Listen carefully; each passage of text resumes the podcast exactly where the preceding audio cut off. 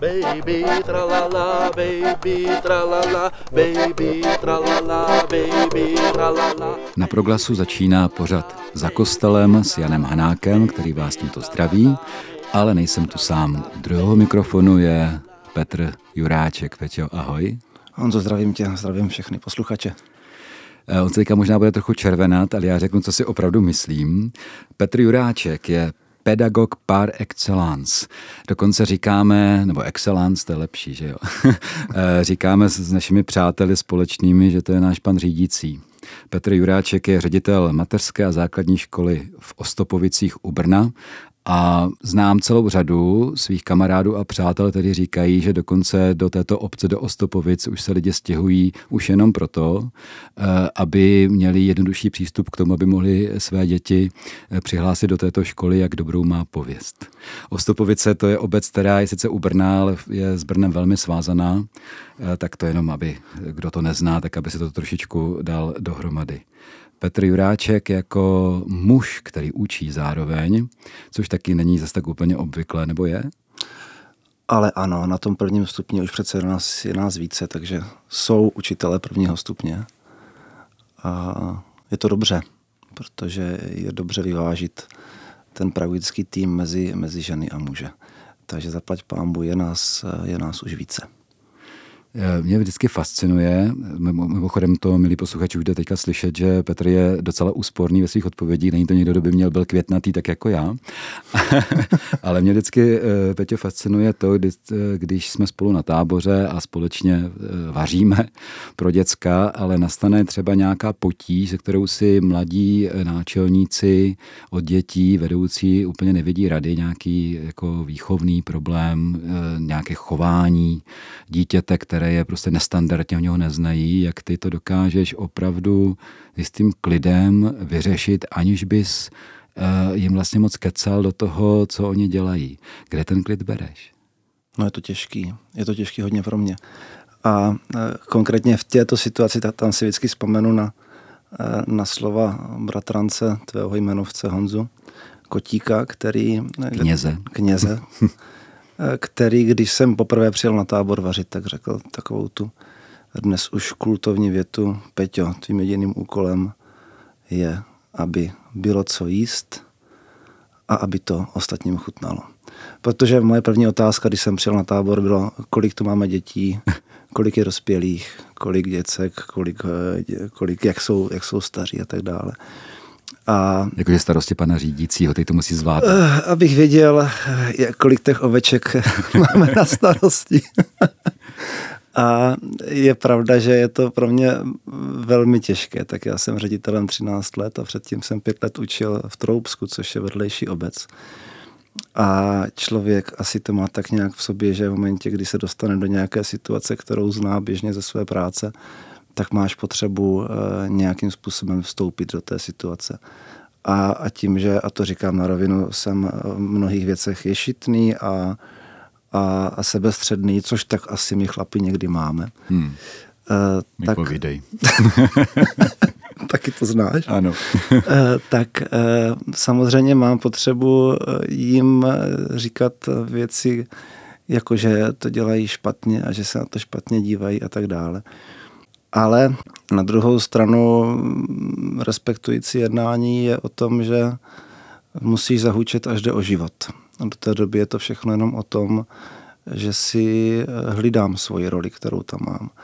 A ono je to vlastně i tak v životě. Že jo? Člověk má nějakou svou roli, nějakou svou kompetenci a v momentě, kdy mě ti to mladí eh, poprosili nebo požádali, Peťo, co si o tom myslíš, tak v tu chvilku je to v pořádku. V tu chvilku řeknu, tohle si myslím, tohle je za mě dobře, tohle je špatně. Proto, aby to nebylo o tom, že ty děcka, které s tím tu zkušenost nemají, eh, tak eh, nespolíhali na to, že vždycky je ti starší, možná zkušenější, někdy taky ne, vysvobodí ze všech jejich starostí. Myslím, že tak by to být nemělo. Eh, takže, jak říkáš, že moje odpovědi jsou jednoslovné, někdy ano, Někdy naopak se rozvášním a to hlavně v oblastech, kterým buď rozumím, anebo eh, dělám, že jim rozumím, anebo jim rozumět chci. Přijde mi to, eh, to není jenom ve škole nebo ve výchově dětí, třeba i na letních táborech a tak podobně, ale je nebo není to jenom o tom, když to dělají starší lidé a nejenom muži vůči těm mladším, ale je to třeba podle mě i to trochu téma církve, takové, taky ten nešvar, kterému se říká nevyžádané rady. Není to tak?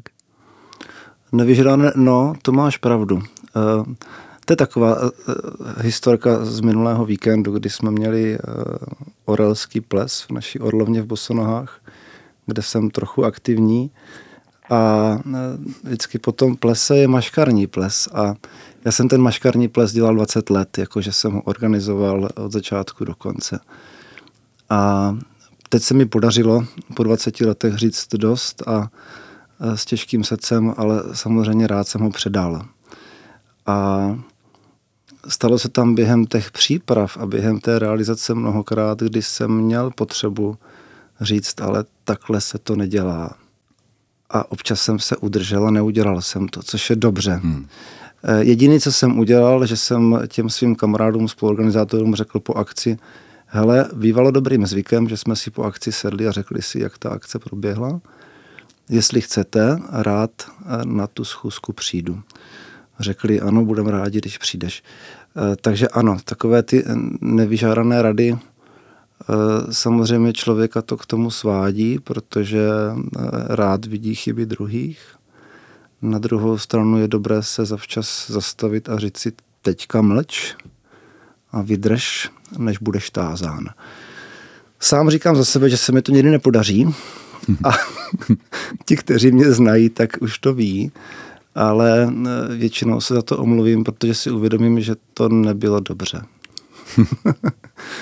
Já možná ještě udělám takové antré geografické, když jsem říkal, že Ostopovice jsou u Brna, kde se ředitelem základní materské školy, tak Bosonohy jsou vlastně taky u Brna, ale formálně vzato jsou součástí uh, města Brna. Města Brna, tedy Brno, pomlčka Bosonohy, je to nedaleko Ostopovic, kde tak jako v Ostopovicích si já těžko dneska dokážu představit školu, a nepředstavit si Petra Juráčka, který je s, s touto školou zžitý, tak stejně tak si mnoho z nás nedokáže, přátel, nedokáže představit Orlovnu v Bosonohách bez Petra Juráčka, protože je s ní zžitý. Jsou to tvoje děti? Dalo by se to říct tak? No, tím, že jsem svobodný, bezdětný, tak eh, jsou to takové moje děti a asi, by to tak, eh, asi to tak i zůstane, protože um, Orlovna a zároveň jsem zastupitel městské části. Jsem patriot, to o sobě říkám, a jsem patriot, eh, eh, rozdělují politiky na srdcaře a, a takové ty pragmatiky a pak něco mezi tím. A já jsem ten srdcař, proto jsem eh, do politiky nikdy vstoupit pořádně nemohl, protože s tím svým srdcařstvím bych se tam utrápil a zároveň bych utrápil ty ostatní, takže jsem hm, zastupitel a jsem tomu rád naší městské části. A ta orlovna, to je vlastně dar, který nám byl dán, protože moje babička, eh, která eh, umřela v roce 2013, v letech, bylo jí 93 let, takže hmm. už to byla pamětnice, tak eh, tu orlovnu stavila spolu se svými sourozenci a dalšími. A když já jsem ročník 81, takže když v 90. letech člověk v těch 15, 16 se začínal rozkoukávat kolem sebe a začal hrát pohádky v naší orlovně a takové. A, a pak najednou jsem se stal zastupitelem v 22 letech, tak eh, babička mě vykládala historky o tom, jak se orlovna stavěla, jak tam byly orly, jak tam cvičili a jak to všechno fungovalo. A v těch 90. letech tohle tam nebylo, protože to bylo přetrženo všechno. A začalo to úplně jako nevinně a to bylo tím, že mě oslovil a je to taky zajímavý v tom životě, kdy tě najednou někdo osloví a zpětně si uvědomíš, jak moc to bylo velké oslovení. Hmm. A byl to Jindřich Čoupek, můj kamarád a kněz, který mě oslovil, hele Peťo, nechceš hrát pohádky? Já jsem v té době byl na biskupském gymnáziu tady v Brně a jako student. Jsem, jako student spíš jsem měl problémy vůbec jako studovat, než ještě se věnovat dalším věcem. No, tak jsem řekl jako jo, tak zkusím to.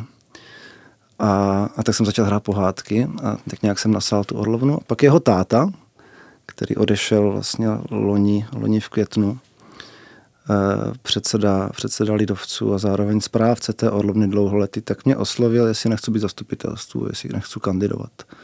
22 let, tak jsem si řekl, jako jo, to je hmm, výzva. To je něco, ano.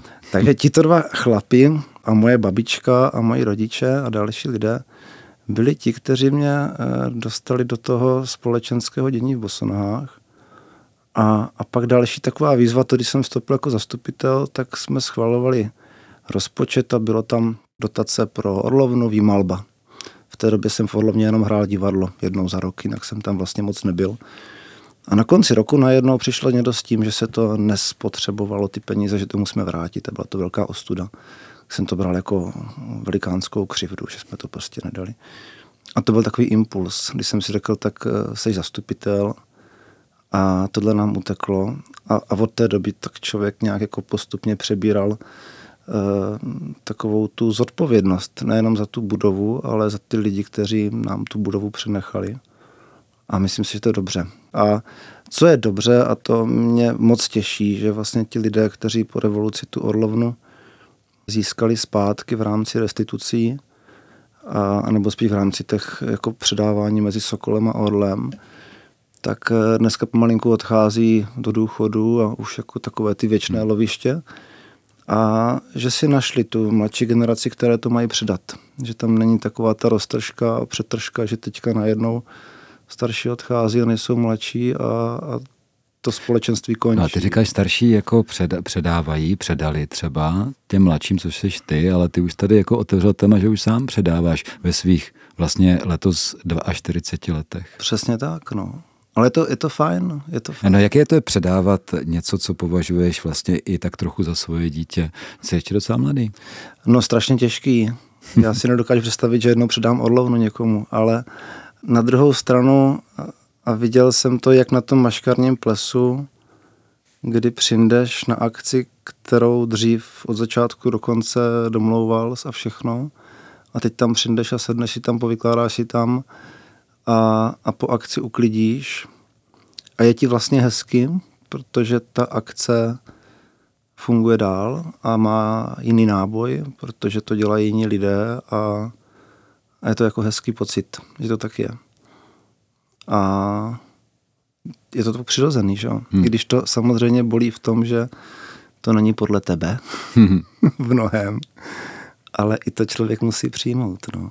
no víš co, ale člověk jako asi každý člověk, který má trošku odstup od sebe, od svého ega, tak asi jako ví, že nastává čas, kdy je potřeba ty své děti v podobě nějakých aktivit prostě pustit, pustit dál do světa, už jsou dospělé. Jo? To asi každý ví, nebo většina z nás to asi ví. Mnohem horší je to taky opravdu udělat. Mm. A myslím, že tam možná taky, a možná u nás můžu, nevím, jak je to u žen, ale myslím, že u nás můžu to tak je často, eh, že zvlášť, když nám něco mezi 40 a 50 a říkáme si, už je ten čas ty věci pustit, no jo, ale co bude dál? To má být jako ten děda, který se sedne někde na zápraží s kloboukem a holí a bude trousit moudra. To přece ne, má ještě spoustu energie. Co bude dál? Kladeš si tyhle ty otázky? Eh, já tomu říkám nové výzvy. Já když jsem eh, před, v době covidové měl být konkurs na ředitele a já jsem velice vážně uvažoval o tom, že už nebudu kandidovat jako ředitel, školy. nebo že jako ředitel školy. A tak jsem to konzultoval s lidmi kolem sebe, říkám, ty, mě to nějak už jako, už nemám ten náboj, který jsem měl a ve své podstatě jsem musel najít nějaký další náboj. A to bylo třeba výuka na fakultě. A to bylo úplně tak jako zvláštně náhodou, že mě zavolal šéf katedry primární pedagogiky a říkal, Petře, potřebujeme pomoc, nechceš učit? A já říkám, jo, chci.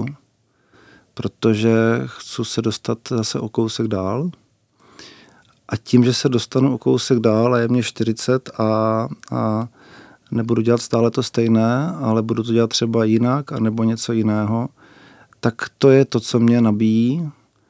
A pak mě taky nabíjí, eh, tak to jsem ti říkal, že od září máme teďka díky změně legislativy, tak mám eh, ve škole tři zástupce a strašně to změnilo, eh, strašně v dobrém slova smyslu, takže hmm. hodně to změnilo klima vedení té školy. Samozřejmě něčem to může být negativní, ale za mě je to smysluplné, protože školství se vyvíjí. Ta škola, když jsem ji v 2009, když jsem začal být ředitelem, tak měla 60 žáků nebo 56 žáků. Ve školce bylo 50 dětí. Teďka ve škole je 120 nebo 115 žáků, ve školce je 70. Ten tým lidí se strojnásobil pomalu. A nejde to dělat, jak to člověk dělal před deseti lety. A to je ta výzva. Jako hledat v každé té době, ono to není každým roce, ale každým týdnu, každý 14 dní, eh, hledat věci, které dříve se dělaly takto, ale dneska už to tak nejde. A, a hledat cesty, jak to udělat jinak. A tam si vždycky uvědomím, že to není ten Juráček, který má udělat úplně všechno. Takže když jsem nastoupil do školy, tak jsem dělal topíče a, a udržbáře a všechno, protože tam nebyl, kdo by to dělal. Hmm. A myslel jsem si, že jsou ten geroj, který to prostě všechno zvládne. Ale dneska eh, se tomu směju s pokrčenými rameny a říkám si, že teda ty jsi byl pěkný vůl, protože uh, tvoje role je úplně někde jinde. Tak uh, i to je asi to naše dospívání nebo vyspívání a, a občas nějaký ten životní kopanec, který člověk dostane. Hmm. Tak, tak toť odpověď. No. Děkuji za tuto odpověď. Máme spoustu věcí, bych řekl, společných, ale jedna je taková úplně na první pohled zjevná, ty jsi už ji naznačil. Jakkoliv nás tomu vedly různé důvody, tak oba dva jsme eh, svobodní a bezdětní, tedy celibátníci. Zároveň jako zároveň jsme i otcové, nebo já nevím, jak jsi to měl teda ty, ale já jsem se, já, tím, že jsem kněz, takže samozřejmě ten titul e, otec se se mnou začal vázat hnedka od mého svěcení, od mých 26 a tehdy mi to přišlo naprosto bláznivé, aby mi někdo říkal otče, no tabene lidi mnohem starší a tak, jaký pak já jsem otec.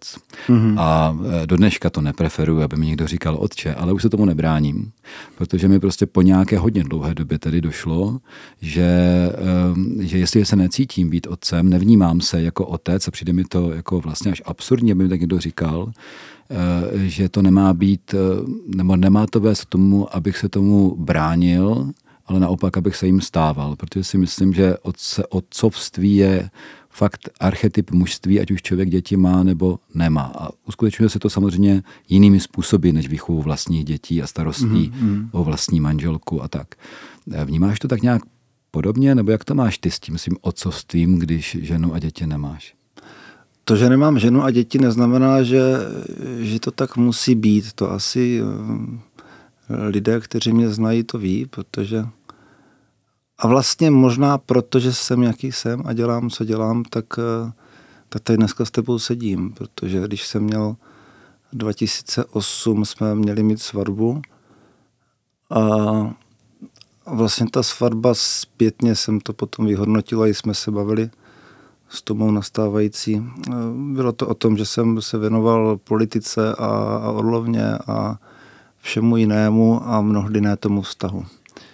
Takže Ehm, proto svatba nebyla, hmm. protože moje nastávající řekla, že vlastně turma cesta nevede. A jsem mi to samozřejmě vyčítal tenkrát, ještě aby ne, že, ale eh, zpětně si uvědomuji, jak to byla moje chyba v hromadě věcech. A, takže není to tak, že bych byl člověk, který uh, chce být sám. To naopak, já potřebuji kolem sebe lidi a vlastně velmi blízké lidi. Takže té roli otcovství se nebráním, jenom možná ještě nepřišel ten čas toho vyklidnění v těchto věcech a možná srovnání těch priorit i, i k této oblasti. Nevím, jestli to je dobře nebo špatně, ale prostě tak to zatím je. Zatím se věnuju svým možná koníčkům nebo povinnostem asi víc, než to, aby člověk zakládal rodinu. Ale o to více vnímám tu svěřenou oblast, kterou mám a říkám tomu opravdu dar, protože jak školství, tak, tak to společenství, které eh, funguje v Bosonohách, je velmi velký dar. A ti lidi, kteří tam jsou, tak jsou pro mě velký dar, stejně jako moje rodina protože nežiju sám, tak žiju, mám sourozence a, a neteře, synovce. Přátelé. Přátelé, eh, s kterými eh, jezdím na tábory a na výlety a na dovolené a další. Takže vnímám tu svou roli tam, kde jsem. Hmm. A tam jsem ten, ty tomu říkáš otec. Já to hmm. tak od malička taky mám, pro mě každý kněz je otec, takže i svému bratranci říkám otče. Už jsem se ho jednou ptal, jestli mu to není proti srsti, řekl mě, že ne. A ty to říkáš takovým kouzelným akcentem, kde to člověk prostě tě miluje za to, že to říkáš takhle. Otče. Protože jste pro mě otcové. No tak, eh, že jo, já jsem vyrůstal v křesťanské rodině od malička, babička a, a vlastně můj prastrýc byl kněz, Augustinian.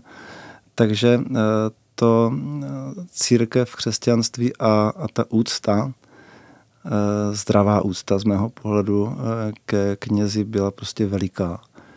A k tomu mě naši vychovali a já v tom žiji dodnes. Takže slovo otec je pro mě velmi posvátné, stejně jako můj otec, eh, biologický tatínek Pavel a Marie mamka. Takže eh, tolik k tomu otcovství a, já jsem, možná se to tak asi dá říct, tak eh, jsem otec zhruba 200 dětí v mateřské škole, základní škole Ostopovice od půl sedmé do čtyř, do pěti Eh, pak je předáváme rodičům a řekneme, tady je máte, ale, a to je, eh, to je to, co si myslím, že je velmi důležité, nelze oddělit dobu ve škole a dobu doma. Musí tam být velká spolupráce té školy a rodičů, aby to, co děláme pro ty děti, bylo v souladu. A to už je zase další téma, které je výzvou pro školství, kdy škola není jenom ten institut, kam odložím dítě a pak si ho zase vyzvednu, ale škola musí být v souladu s principy, které v životě zachovávám. A možná proto ti rodiče potom přemýšlí, do jaké školy dají své dítě. A je to vlastně fajn, že poslední dobou ti rodiče se ptají a přemýšlí, do jaké školy dají své dítě. A není to jenom tak, že dobře, tak tady je nejbližší škola, tam budem, ale že si ty školy lustrují. A za mě je to v pořádku, hmm. protože škola je služba. Já teda musím říct, že vlastně i ta fyzická struktura té vaší školy v Ostopovicích, tedy to, jak vypadá, je jako dokonale propojená s těmi rodinnými domy a tak, jako kdo to nezná, což většina z vás samozřejmě posluchači nezná, neví, jak vypadá Ostopovická škola, tak vám to přiblížím. Je to prostě škola, která Zvědav, jak to obklopená zahradou, úžasnou, kreativní, zajímavou, lákavou, která je ale v podstatě, dalo by se říct, ve vnitrobloku venkovských domů, mm-hmm. je, které jako eh, jsou obráceny zahradami k zahradě té školy a k té škole samé.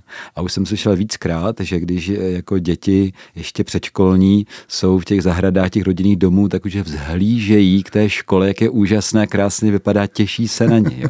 Což mě přijde teda úplně skvěle. Pokud to tak je, tak je to krásné. Jo, jo, jo. Ale eh, takhle taky je krásná ta škola, je krásná. Ale k tomu se ještě dostaneme, ale bych, promiň, ještě se chvilku zůstal u toho otce, protože, protože eh, nevidíš eh, třeba trochu paralelu, když se říkal, že máš úctu ke kněžím a že jsou to otcové, tedy že my jsme otcové, tedy mm-hmm. třeba. Nevnímáš tu paralelu e, i k tomu svému vlastnímu životu, zejména jako pedagoga, Jo, protože mm-hmm. my to máme podobně. Jakoby na jedné straně prostě nemáme vlastní rodinu a to je vlastně asi celkem jako jedno, jestli to je dočasné jako u tebe, nebo může to být, nemusí, mm-hmm. to se uvidí, anebo jestli to je prostě slíbené a tím pádem doživotní, jako je to u mě. Jo? Ale v této chvíli to tak prostě je. A to, proč jsem nazýván otcem, tak já to tak vnímám, je to proto, protože mám být otcem jako tím, jak jednám. Ne být paternalistický, ale být tím, který jako, řekl bych, doprovází ty lidi, ke kterým je poslán jo, doprovází a který jako dává něco, jo, ale nevnucuje. Právě, já myslím, že otec nevyžádanými radami je otec nesnesitelný, kterou se nespomíná hezky, jo, si teda aspoň myslím. Tak právě mě zajímá, jestli jestli ty si říkal trošku to otcovství, a ty jsi to mí, nebo říkal a myslel, předpokládám tak, to otcovství, kdyby přišla žena a kdyby přišly děti, že to odkládá, že to teď ještě není, ale mě by zajímalo, jestli vnímáš tu rovinu toho otcovství, kterou v nějaké formě žiješ už teď. Třeba i k těm dětem. Ty jsi řekl, že jsi jejich otec o, o, od sedmi nebo od osmi od rána, nevím dokdy.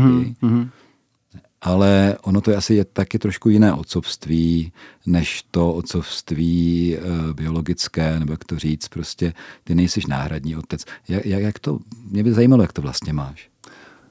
Eh, je to dobře, neříkejte mi tomu otcovství, řekl slovo průvodce. V Montessori pravice se používá slovo průvodce víc než učitel. Ono už to v tom slově je dáno. Učitel je ten, kdo učí.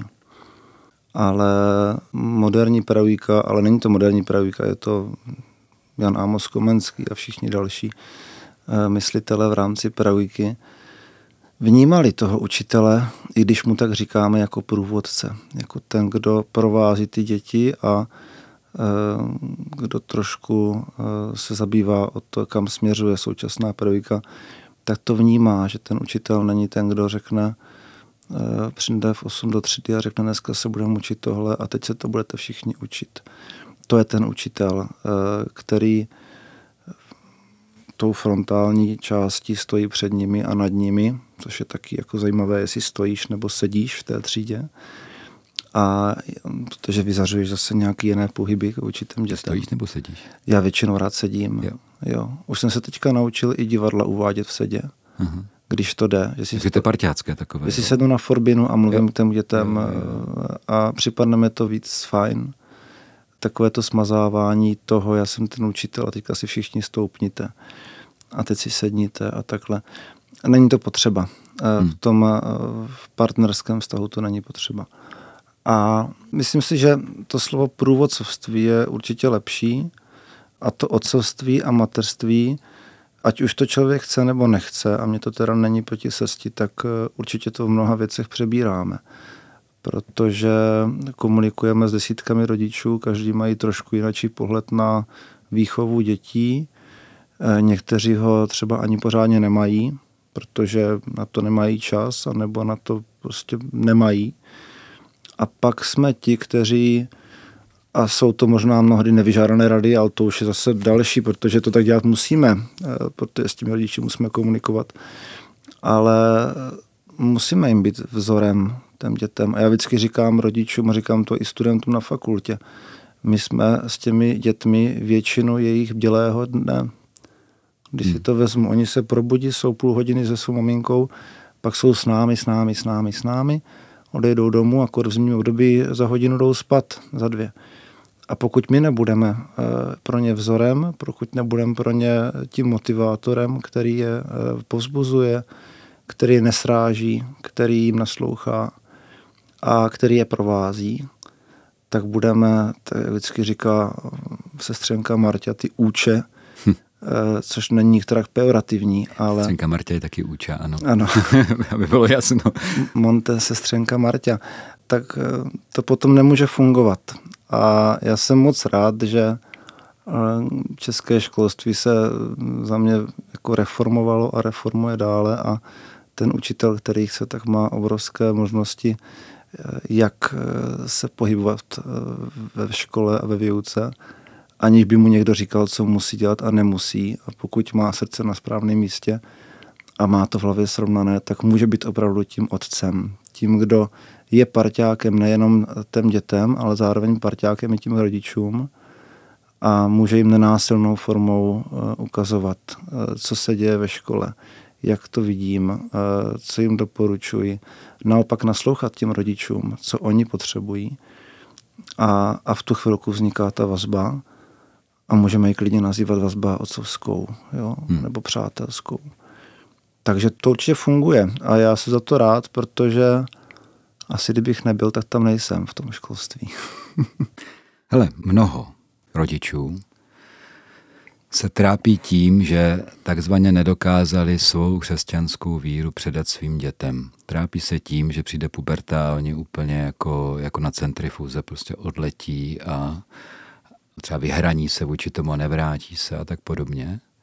Jako máš zkušenost ty s tím předáváním víry? Jak si myslíš, že by se to dělat mělo, aby to fungovalo, nebo, nebo Prostě člověk může dělat, co chce a stejně se ta centrifuga může stát a nemůže to ovlivnit.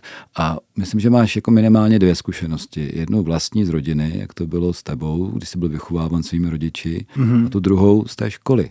Jestli prostě, jak to děláš a jestli to vůbec děláš v té škole. Tím, že nejsem rodič, tak se mi těžko na to bude odpovídat. Na druhou stranu můžu odpovědět uh, asi podobnými případy, které zažívám. A to je třeba to divadlo, uh, kdy, a říkám to rodičům, na prvním stupni je 95% dětí, které chce hrát divadlo, protože mají chuť, mají zájem si na to jeviště stoupnout. Druhý stupeň velice často dochází k tomu, že najednou ne, veliký odpor. A mám to vyzkoušený na tom našem společenství. Najednou přijde doba středního školy a ty děcka se vrací s tím, že chcou pokračovat v tom, co dělali v těch 10-12 letech. A dneska už si zakládají další spolky, takže u nás v Bosonohách jsou eh, čtyři spolky divadelní. A, Možná bys mohl říct, kolik má jí obyvatel Bosonohy? Uh, Bosonohy má 2800 obyvatel, ale ty spolky jsou samozřejmě i mezi jako našimi kamarády z ostatních obcí.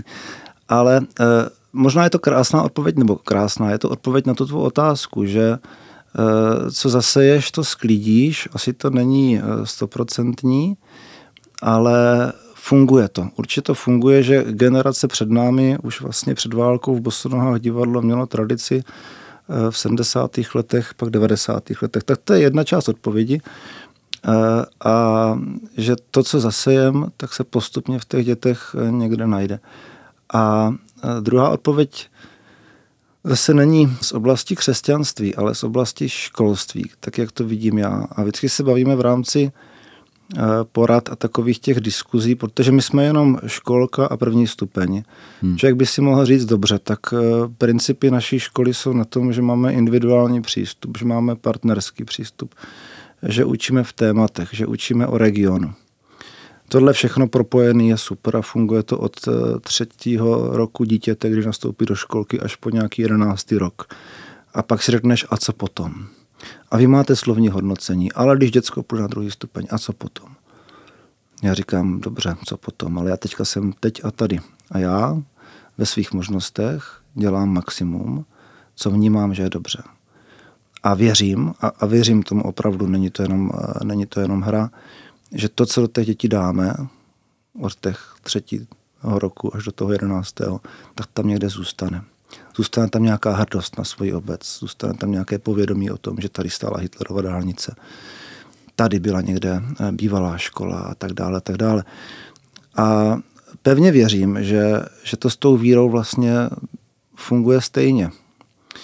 A, a když občas poslouchám, anebo čtu katolický týdenník a poslouchám proglas a jsou tam ty eh, výpovědi babiček, jak se modlí za své, za své vnuky a pravnuky. Moje babička to dělala stejně.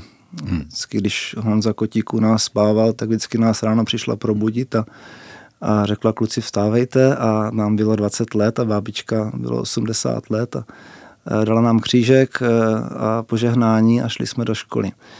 A myslím si, že tady ten vzor, který nám dávali ti rodiče a, a ti lidi kolem nás, tak věřím tomu, že i kdyby člověk od té víry se odklonil z nějakého důvodu, tak v sobě bude mít pořád tady ty pocity a, a tu zkušenost, hmm. že, že to může fungovat a že to funguje. Takže eh, tolik odpověď. Kdybych tomu nevěřil, tak nemůžu dělat ve školství, co dělám a řeknu si, oni bez tak půjdu na druhý stupeň hmm. a tam to slovní nebude, protože tak mě to říkají učitelé a ředitelé na druhém stupni. My to slovní tam nedělat nebudeme, protože to nefunguje kdybych si tohle řekl, tak řeknu, tak je zbytečný, abychom to dělali na prvním stupni a v tu chvilku budeme rezignovat na všechny naše ideály, protože si řekneme, ono to nebude fungovat dál eh, v životě. Tak eh, v tomhle jsem možná idealista. Na druhou stranu, když potkám naše absolventy, kterým je třeba dneska už 20 let, 25 let, eh, moji bývalí žáci už jsou rodiče a mají děti a, a pomalinku ty děti začnou vodit do mé školy, což je na tom úplně strašný, ale je to tak tak eh, ty znáš tu jejich historii a že dělají různé lumpárny a tohle, tohle a teďka přijdou a velice jako eh, slušně a, a lidsky ti podají ruku a řeknou, ale nazdár nebo dobrý den. A to je hmm. prostě, to je ono asi, že co do těch dětí dáme, to tam prostě zůstane. Hmm. Eh, dřív jsme vlezli tady do studia a začali si povídat, tak se tady vehementně zdravil s naším eh, nejmladším zvukařem, vlastně Tomášem Hlávkou. To je taky tvůj bývalý žák? Ne, Tomáše jsem potkal, když jsme dělali ty pohádky právě v Bosoneské odlovně, tak on tam eh, jezdí jako zvukař. Pak jsme se potkali ještě na dalších pár akcích, tak je hezké potkávat lidí v různých místech a hmm. při, různých, při různých situacích, tak to, to je taková radost. No. To jenom, abych se jako dozvěděl, jak to, myslím, že třeba to máš, to bylo docela pěkné. Prosím tě, škola je e, sekulární prostor. To není prostor, kde by bylo na místě dělat e, jakoukoliv kampaň, nebo jak to nazveme, ať už e, náboženskou nebo třeba politickou a podobně. To je jako jasné. S respektem ke svobodě a tak i s respektem k tomu, že učitel není rodič a podobně. Mm-hmm. Ale vedle toho je tady pro tebe, stejně jako pro mě, ta Ježíšova výzva pro křesťana, ti do celého světa hlásej evangelium, eh, křtí lidi a tak dál. Jo? Eh, proto se na to vlastně ptám, jestli ti přijde na místě jako učitele a jestli máš nějakou zkušenost, jestli to nějak děláš nebo neděláš, nebo se s tím pereš, takovéhle misie v té škole, jak předávání víry, jako učitel žáku. Je to vůbec něco, o čem se dá mluvit, nebo je to zakázaný téma, nebo to jde, aniž by člověk byl, jako dělal nějaký ideologický nátlak, nějakou masáž, nějakou manipulaci? Uh, nebráním se tomu. Uh, ve vestibulu naší školy je kříž a stojím si za tím. Když se ta škola opravila před 13-12 lety, tak jsem požádal místního pana faráře, jestli by nám požehnal tu budovu. Volal jsem na obec, když, protože tam byly zástupce obce u té události, jestli je to v pořádku, tak řekli, že ano, že s tím souhlasí. Eh, je to velká zodpovědnost eh, v tom, že v momentě, kdy eh, není to nikterak zakázaný říkat o sobě, že jsi křesťan, vést dětí ke křesťanství, já tomu neříkám ke křesťanství, ale spíš eh, k tomu všeobecnému rozhledu. Je to, jak jsem říkal, že učíme v souvislostech a v tématech. Má to na starosti eh, moje zástupkyně Petra Turečková, která je z Ostopovic a eh, má to velice dobře zvládnuté. A i když o sobě neříká, že je křesťanka, tak stejně jako já cítí, že tradice a to, co lidé spojuje, je lidský přístup a, a chování lidské mezi sebou a nemusím být křesťan nebo, nebo jakýkoliv, jakéhokoliv jiného vyznání. Takže myslím si, že eh, školství a, a výuka by měla být o tom ukázat žákům to celé spektrum, eh, co nám přináší život. Že nás ovlivňuje to, co byla historie naší země, to, co nás čeká a historie naší země křesťanství prostě je. Hmm. Takže tam dávám důraz děcka, křesťanství nás ovlivňuje v tomto. Je vlastně jedno, jestli jste křesťan nebo nejste, jestli chodíte v neděli do kostela, ale i přesto nás tyhle věci ovlivňují a naše, naše země, Česká republika, je postavena na principech křesťanských. Naše Evropská unie je postavena na principech křesťanských a e, vždycky vlastně učíme, neříkáme tomu křesťanství, ale říkáme tomu morálka, říkáme tomu ctnosti. E, to patří k tomu, k tomu vzdělávání. Hmm. Ale víc, no to není jenom morálka a hodnoty ctnosti a tak ale víme, že pro nás především je víra nějaký osobní vztah eh, s Bohem a Boha k nám a z toho vyplývající taky nějaký způsob života a vztahu mezi lidmi. Jo? A možná já to teďka nebudu směřovat jenom na tu školu, ale ty nejsi jenom učitel. Eh, to znamená, jestli jako eh, vnímáš třeba aspoň tu tu výzvu Ježíšovu, že tohle to jako máš dělat, že to je správná věc být v podstatě apoštolem, misionářem? Máš, určitě máš a znovu zopakuju, je to o to větší zodpovědnost, protože jsi na očích. Jako učitel, kor jako ředitel, jsi člověk, který je veřejně činný a na rovinu říkám, není to lehké protože ano, jsi člověk věřící a dáváš to najevo minimálně tím, že se v neděli potkáte na mši, eh, tím, že chceš mít ve své škole kříž, protože si zatím stojíš. Eh, a pak jsou momenty, kdy se sám za sebe zastydíš a řekneš si, hele, tak eh, říkáš o sobě, jsi křesťan a děláš takovéhle ptákoviny. A to mě dost často uzemní v tom, že eh, ta odpovědnost a ten vzor, který máme být, ať už žákům nebo rodičům, je, je velký. A sám za sebe říkám, že to mnohdy jako hodně prohrávám. Ale zas naštěstí každý den začíná znovu o půlnoci a máme tu příležitost eh, dát sobě i ostatním najevo, že to může být i lépe.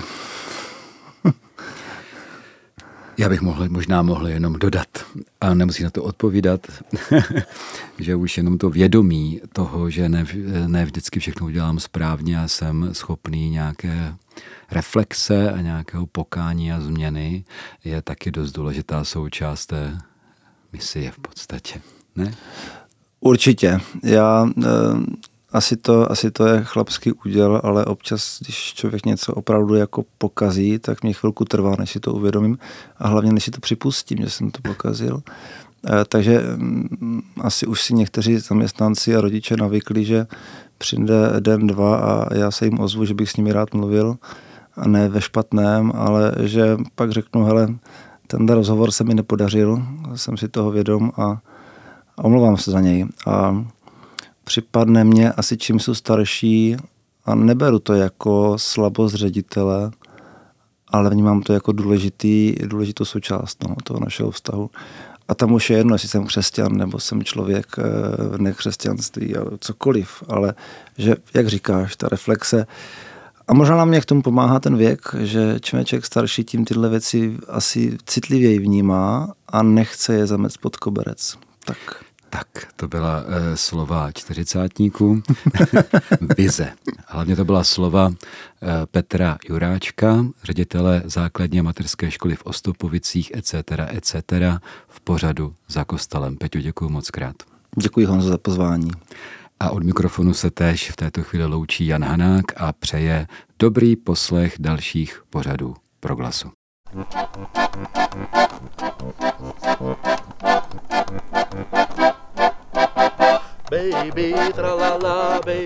Ite, misa est. Jděte s Pánem Bohem. No dobře, a co dál? Za kostel se spousta z nás schovává a spousta z nás dokonce říká, že kostel je to hlavní, jediné a stačí. Jenomže nestačí. Ježíš své učedníky neposlal do bezpečného kostela, nýbrž na hlubinu, přesněji řečeno do celého světa, kde nikdo příliš netuší, co ho čeká. Ale jak na to? V rozhovorech s inspirativními lidmi z různých koutů povětšinou křesťanského spektra se o to pokouší týdeník za kostelem. V pátek po páté a v neděli po osmé večer. A následně na webu a v podcastových aplikacích. Žádné téma není tabu. baby,